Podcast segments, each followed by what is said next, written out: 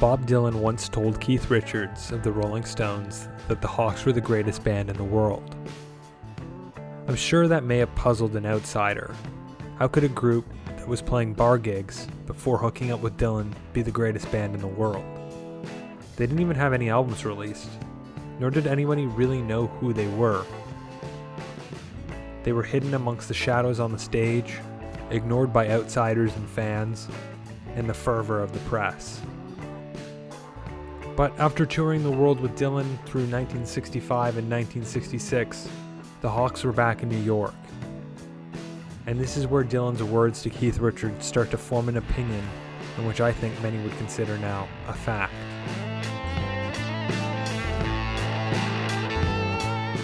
Dylan was pretty beat up after the world tour.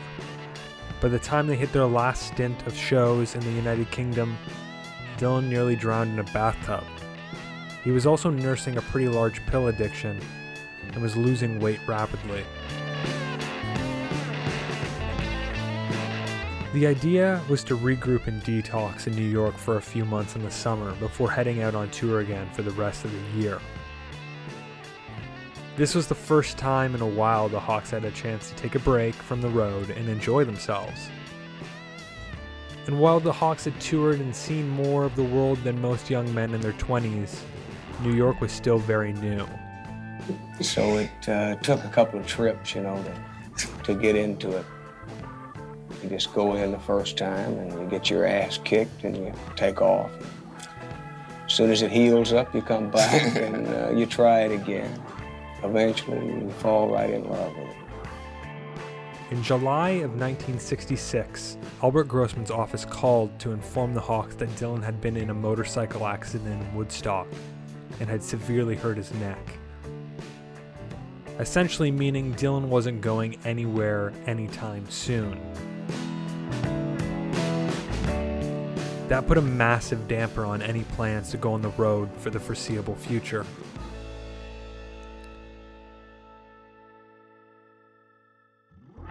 Now, the Hawks were a road band, used to touring. What would they do now? They also didn't have Levon, and for the first time, this was really setting in. But the Hawks still wanted to record, so their focus shifted to finding a place to rehearse. Now, while it was terrible that Dylan was injured, it was a blessing in disguise for both camps. It allowed Dylan to detox and focus on his health, and for the Hawks, it gave them valuable time to get in the studio and workshop some of their own music. With more time to plan their next move, they headed back to Canada to see their families. Rick, Robbie, and Richard even hung out with the Beatles while they were playing in Toronto, wanting to check them out. They'd become somewhat familiar and friendly with the Beatles during their tour with Dylan the previous year. They were ushered in past the massive crowds as the Beatles were to play the Maple Leaf Gardens that night. Mal Evans, their road manager, introed the boys again, and John had told them that they weren't really into touring anymore. There's too much screaming and too little music, foreshadowing their discussion to quit touring and become a studio band only a few months later. Not long after checking out the Beatles, Rick Danko remembers the first time he went to Woodstock, New York.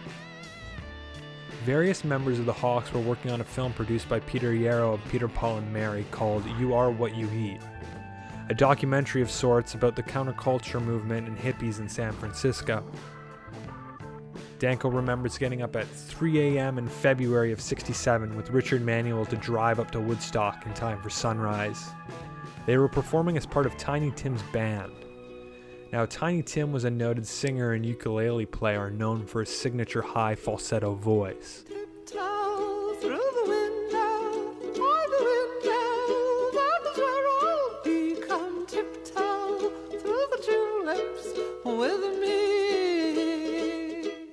Hawks were taken aback by the beauty of the Catskill Mountains as they filmed over various locations in Woodstock.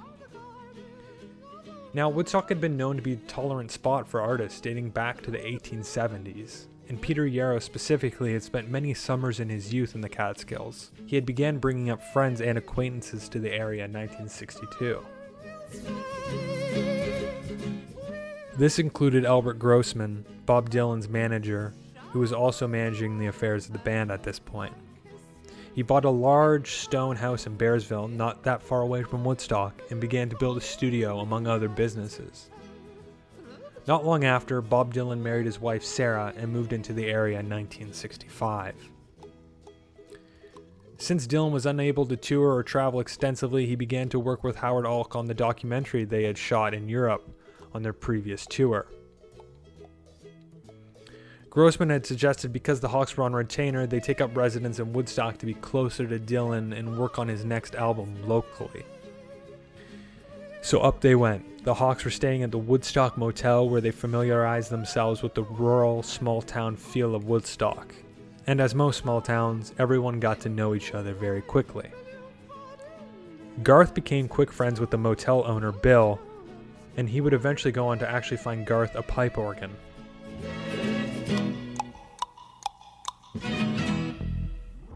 Tired of living in the motel, the Hawks went looking for a place to rent. Not so long after, Rick Danko found a pink split level house with three bedrooms and a view of the Overlook Mountain. It came with a hundred acres of land, with woods, fields, and ponds. Thus, Big Pink became their home base. Richard, Garth, and Rick moved in, while Robbie rented a house on Glasgow Turnpike in Woodstock to be with his girlfriend Dominique. Big Pink became a clubhouse of sorts, as well as a place where they lived. Garth remembers how they broke down the housework. Richard did the cooking, I did the vacuuming, and Rick did the outside work. I had this room. Hmm? Oh yeah? Yeah. The Hawks finally started to make a home, a massive change from living in hotels, motels, and cars for the past six years.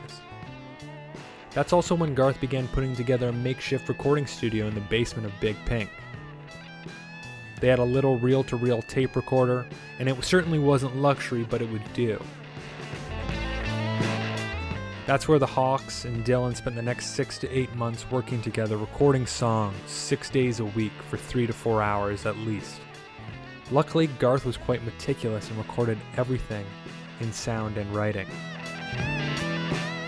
Fortunately, in this case, Garth Hudson is a very meticulous person who seemed to be the responsible party to put the tape recorder on top of his organ and a couple of mixers with microphones leading in and experiment how to record. Red Room tapes. I, my understanding is is that the microphone was put on top of a Wurlitzer electric piano, which was being played. It was like a little broadcast mic stand without rubber feet. The mic is picking up that vibration, and some of that stuff's pretty distorted, but there's still good music that you can hear through it. Also, during this time, Rick began to poke at Albert Grossman for a chance to have their own record contract. It also helped that Albert Grossman's wife Sally was really in love with the Hawks and was a massive supporter. Additionally, Dylan had told Grossman he wasn't planning on touring anytime soon. Without Levon, the Hawks cut some demos on Manhattan. Supervised by Grossman, they cut Chest Fever, the Rager featuring Garth Hudson's signature organ, and a tune Richard and Robbie wrote called Ruben Remus, inspired by Uncle Remus from the film Songs of the South. While the songs weren't perfect, they did the job and were sent out. Grossman sent them to Warner Brothers, and their label head Mo Ostin, who had been responsible for selling a lot of Peter Paul and Mary's records, was interested in the band. However, the Hawks were a hot commodity, and Capitol Records offered more. With prospects looking brighter, it was time. Rick called up Levon to tell him that they had signed a deal. Levon was hanging out with his friend Mary Cavett in Memphis, and without hesitation, was really eager to come back. He hopped on a plane bound for New York. Richard and Rick picked up Levon at the airport and started their long journey back to the Catskills.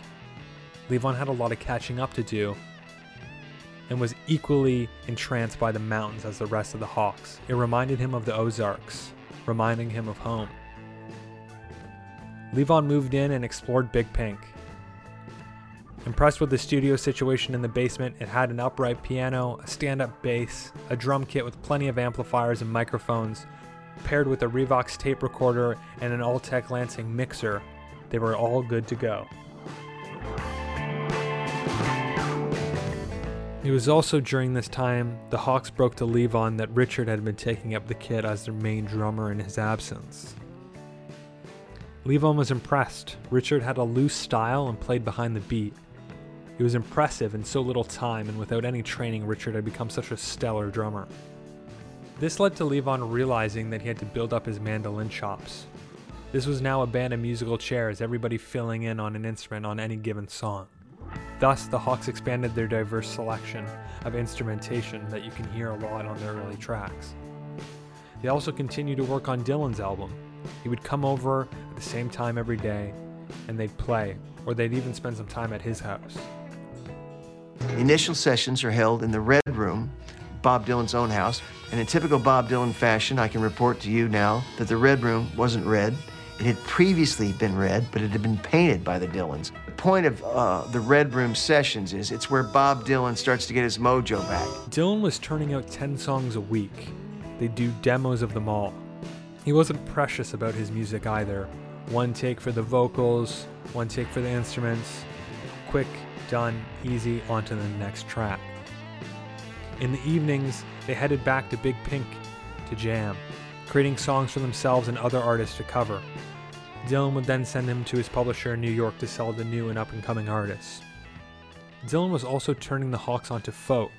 Robbie remembers, you could hardly name a song that Bob didn't know all the words to.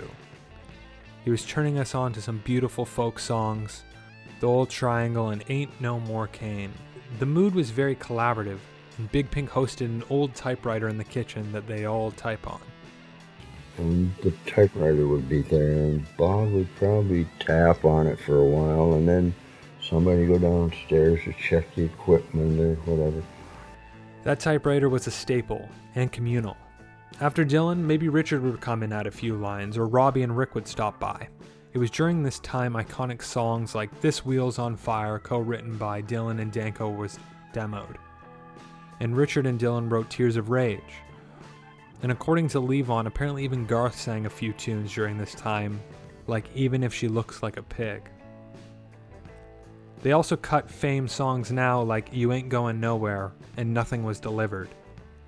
Dylan's songwriting was ever changing, and being with the Hawks led Dylan's taste to lead more into R&B and blues. The Hawks were also expanding their own songwriting capabilities. The first song Levon sat in on when he arrived was Yazoo Street Scandal with Richard on drums. Levon ended up adding vocals and mandolin.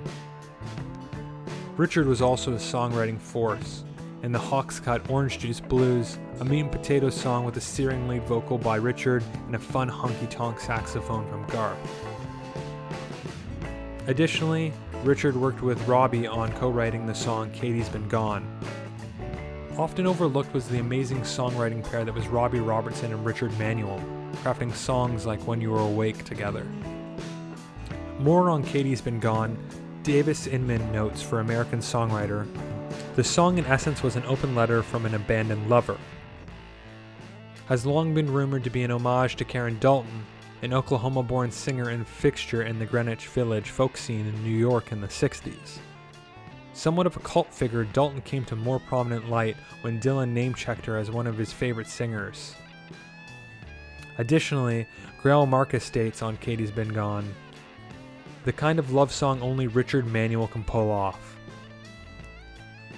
It was also around this time the Hawks started working on their vocal harmonies, a staple feature of the group's sound. Of course, much like their music, they mirrored some of their biggest influences to find the right balance. The staple singers, later featured in The Last Waltz, were the Hawks' biggest inspiration for harmonies, and you can definitely tell. Each voice coming in at a different time until you get the blend that was just magic, Levon later stated in his biography. It was the group's approach and can clearly be heard on their recordings by the time their first album dropped. The Hawks continue to get familiar with the local townfolk, spending Thanksgiving that year with Happy and Artie Traum, staples of the music community in Woodstock. The Traum family were prolific musicians and songwriters, collectively working with Paul Butterfield, Pete Seeger, and the band, and were in a similar scene in the 60s as Bob Dylan, Peter LaFarge, and the Freedom Singers. Meanwhile, Dylan was off to Nashville to work on his next album with session players. The tracks that the Hawks and Dylan were working on were brought back a few months later, prepped and ready for album release. Robbie and Garth were apparently supposed to overdub their guitar and organ parts, but declined because the recording was so exceptional that they had nothing to add. Dylan also had just re upped his record deal for another five years. While Dylan was in Nashville, the Hawks spent their own time cutting demos. They worked on Nothing Was Delivered, Long Distance Operator, Don't You Tell Henry, and put some more work into unfinished track Ruben Remus. Unfortunately, around this time, Dylan's demo tapes that he was sending to his publisher were released and leaked under the title Great White Wonder. It had been over 18 months since fans had any new music from Dylan, and since he had been hiding away in Woodstock, fans were going crazy over where he was and what he was doing. There were even some rumors that he had died. Writer and critic Greil Marcus remembers Dylan's absence as strange. This is 1966. He doesn't go back on the road again until 1974. That's a that's a long time. Dylan took a year and a half between Blonde on Blonde and John Wesley Harding. People referred to this as the period of silence. You know, as if as if this was some kind of uh, strange violation of, of the rules of time and space. In record business terms, it was. It was around this time the Hawks had new guests at Big Pink. The Bauls of Bengal, a group that Grossman had met in India, came in for a recording session. They were interesting, real good players and lived a sort of gypsy lifestyle. The Bauls ended up opening for Paul Butterfield and later the Byrds. And they also ended up recording at Big Pink with Garth Levon, Rick, and Charles Lloyd, an American jazz musician who had just hit big with his 1966 album Forest Flower. The tapes were later released as the Bengali Bauls at Big Pink, and two of the members of the Bauls, Luxman and Purna Das, posed with Dylan on his new album cover, which was later John Wesley Harding. Around Halloween of 1967, the band grabbed some instruments and a few costumes and went and surprised Howard Hawks for his birthday. He had just finished work on the Peter Yarrow film You Are What You Eat. While at the party, the band was introduced to John Simon, who was helping with film music. The first time I met the band, Reminisce Simon, I was in a house working with Howard Alk with a bunch of moviolas, trying to make some sense out of this crazy movie. All of a sudden, there was an eerie noise outside. We opened a window, and there's all the guys in the band, dressed up in crazy costumes and playing crazy instruments,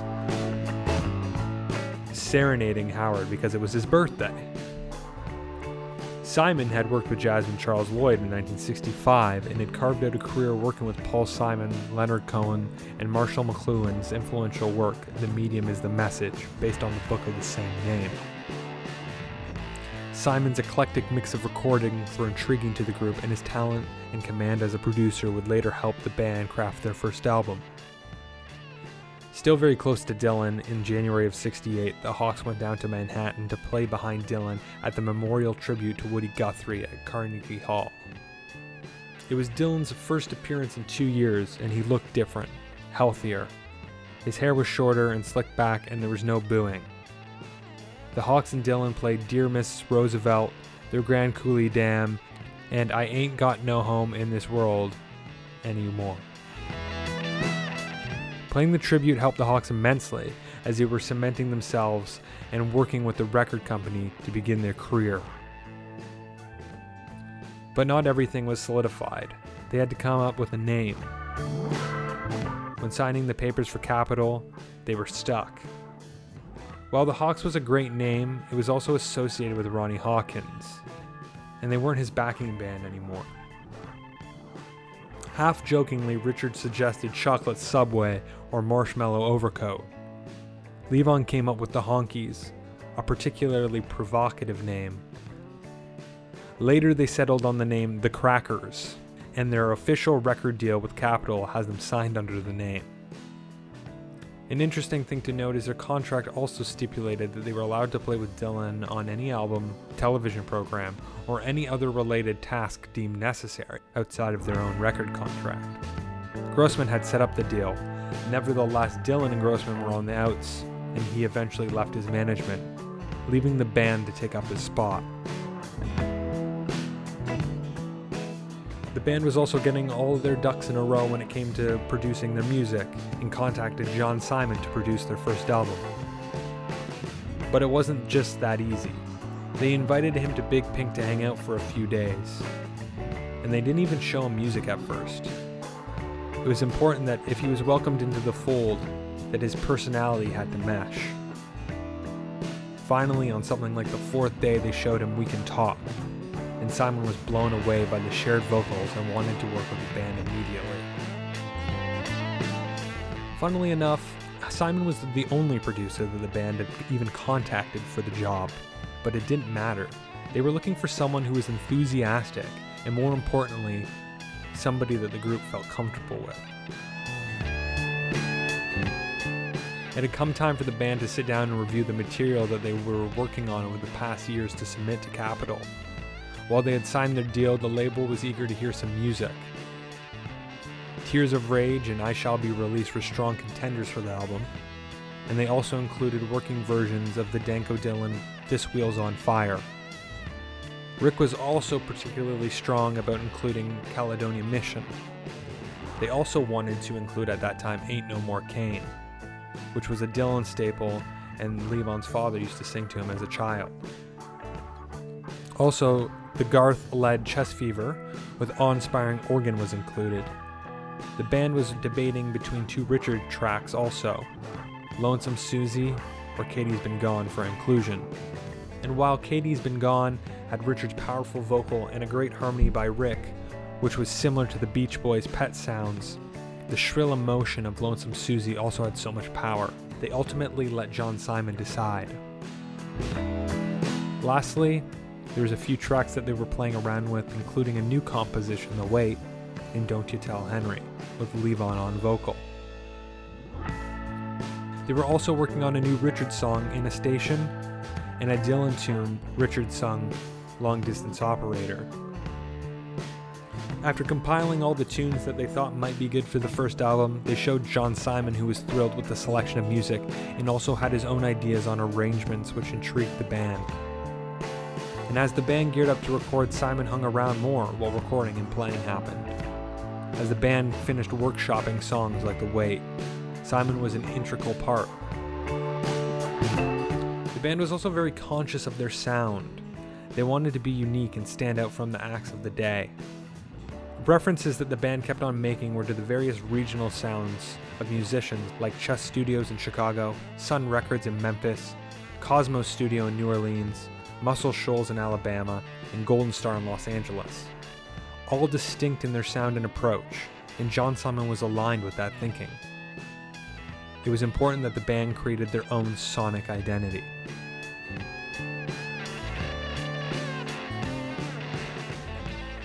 While Big Pink was a great spot for hanging out and writing music, it couldn't really be used to record music professionally. And John Simon had suggested that they take the recording to A&R Studios in New York to begin their first round of recordings. So it was back to the big city to record their first album. The album that would launch their own unique sound and change the landscape of popular music of the era. Wow, it's been great getting to this point in the podcast, everyone. We're about to hit the golden age of the band, and I'm really stoked to explore it with you in the upcoming episodes. Uh, the Basement Tapes is a very interesting time in the band's history. Uh, such a creative outpouring of songwriting and collaboration with Dylan, and researching this episode was fantastic.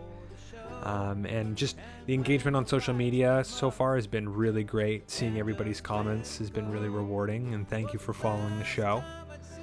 I want to give a big shout out to our continued supporter, Tim Peretta, and another big longtime supporter so far, Kenneth Rockburn. Uh, your donations monthly and your support mean a lot to help make the show even better.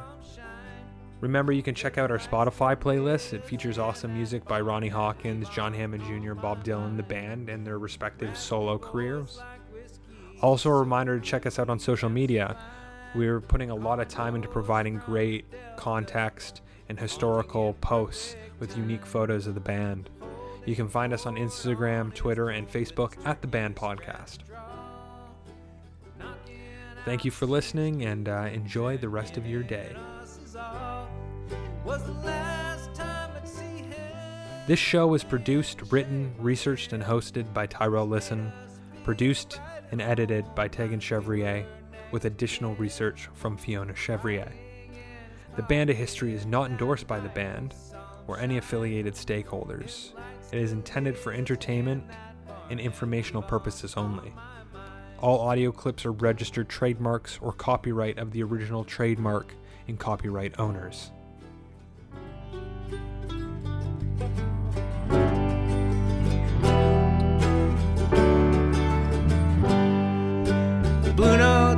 Bouncing off the bluestone, feeling every line. Hits me square in the chest every single time.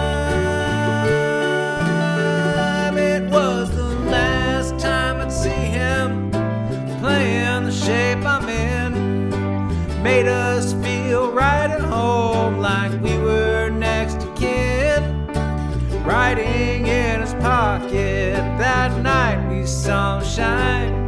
His light still lives in that barn, and Levon's on my mind. His light still lives in that barn, and Levon's on my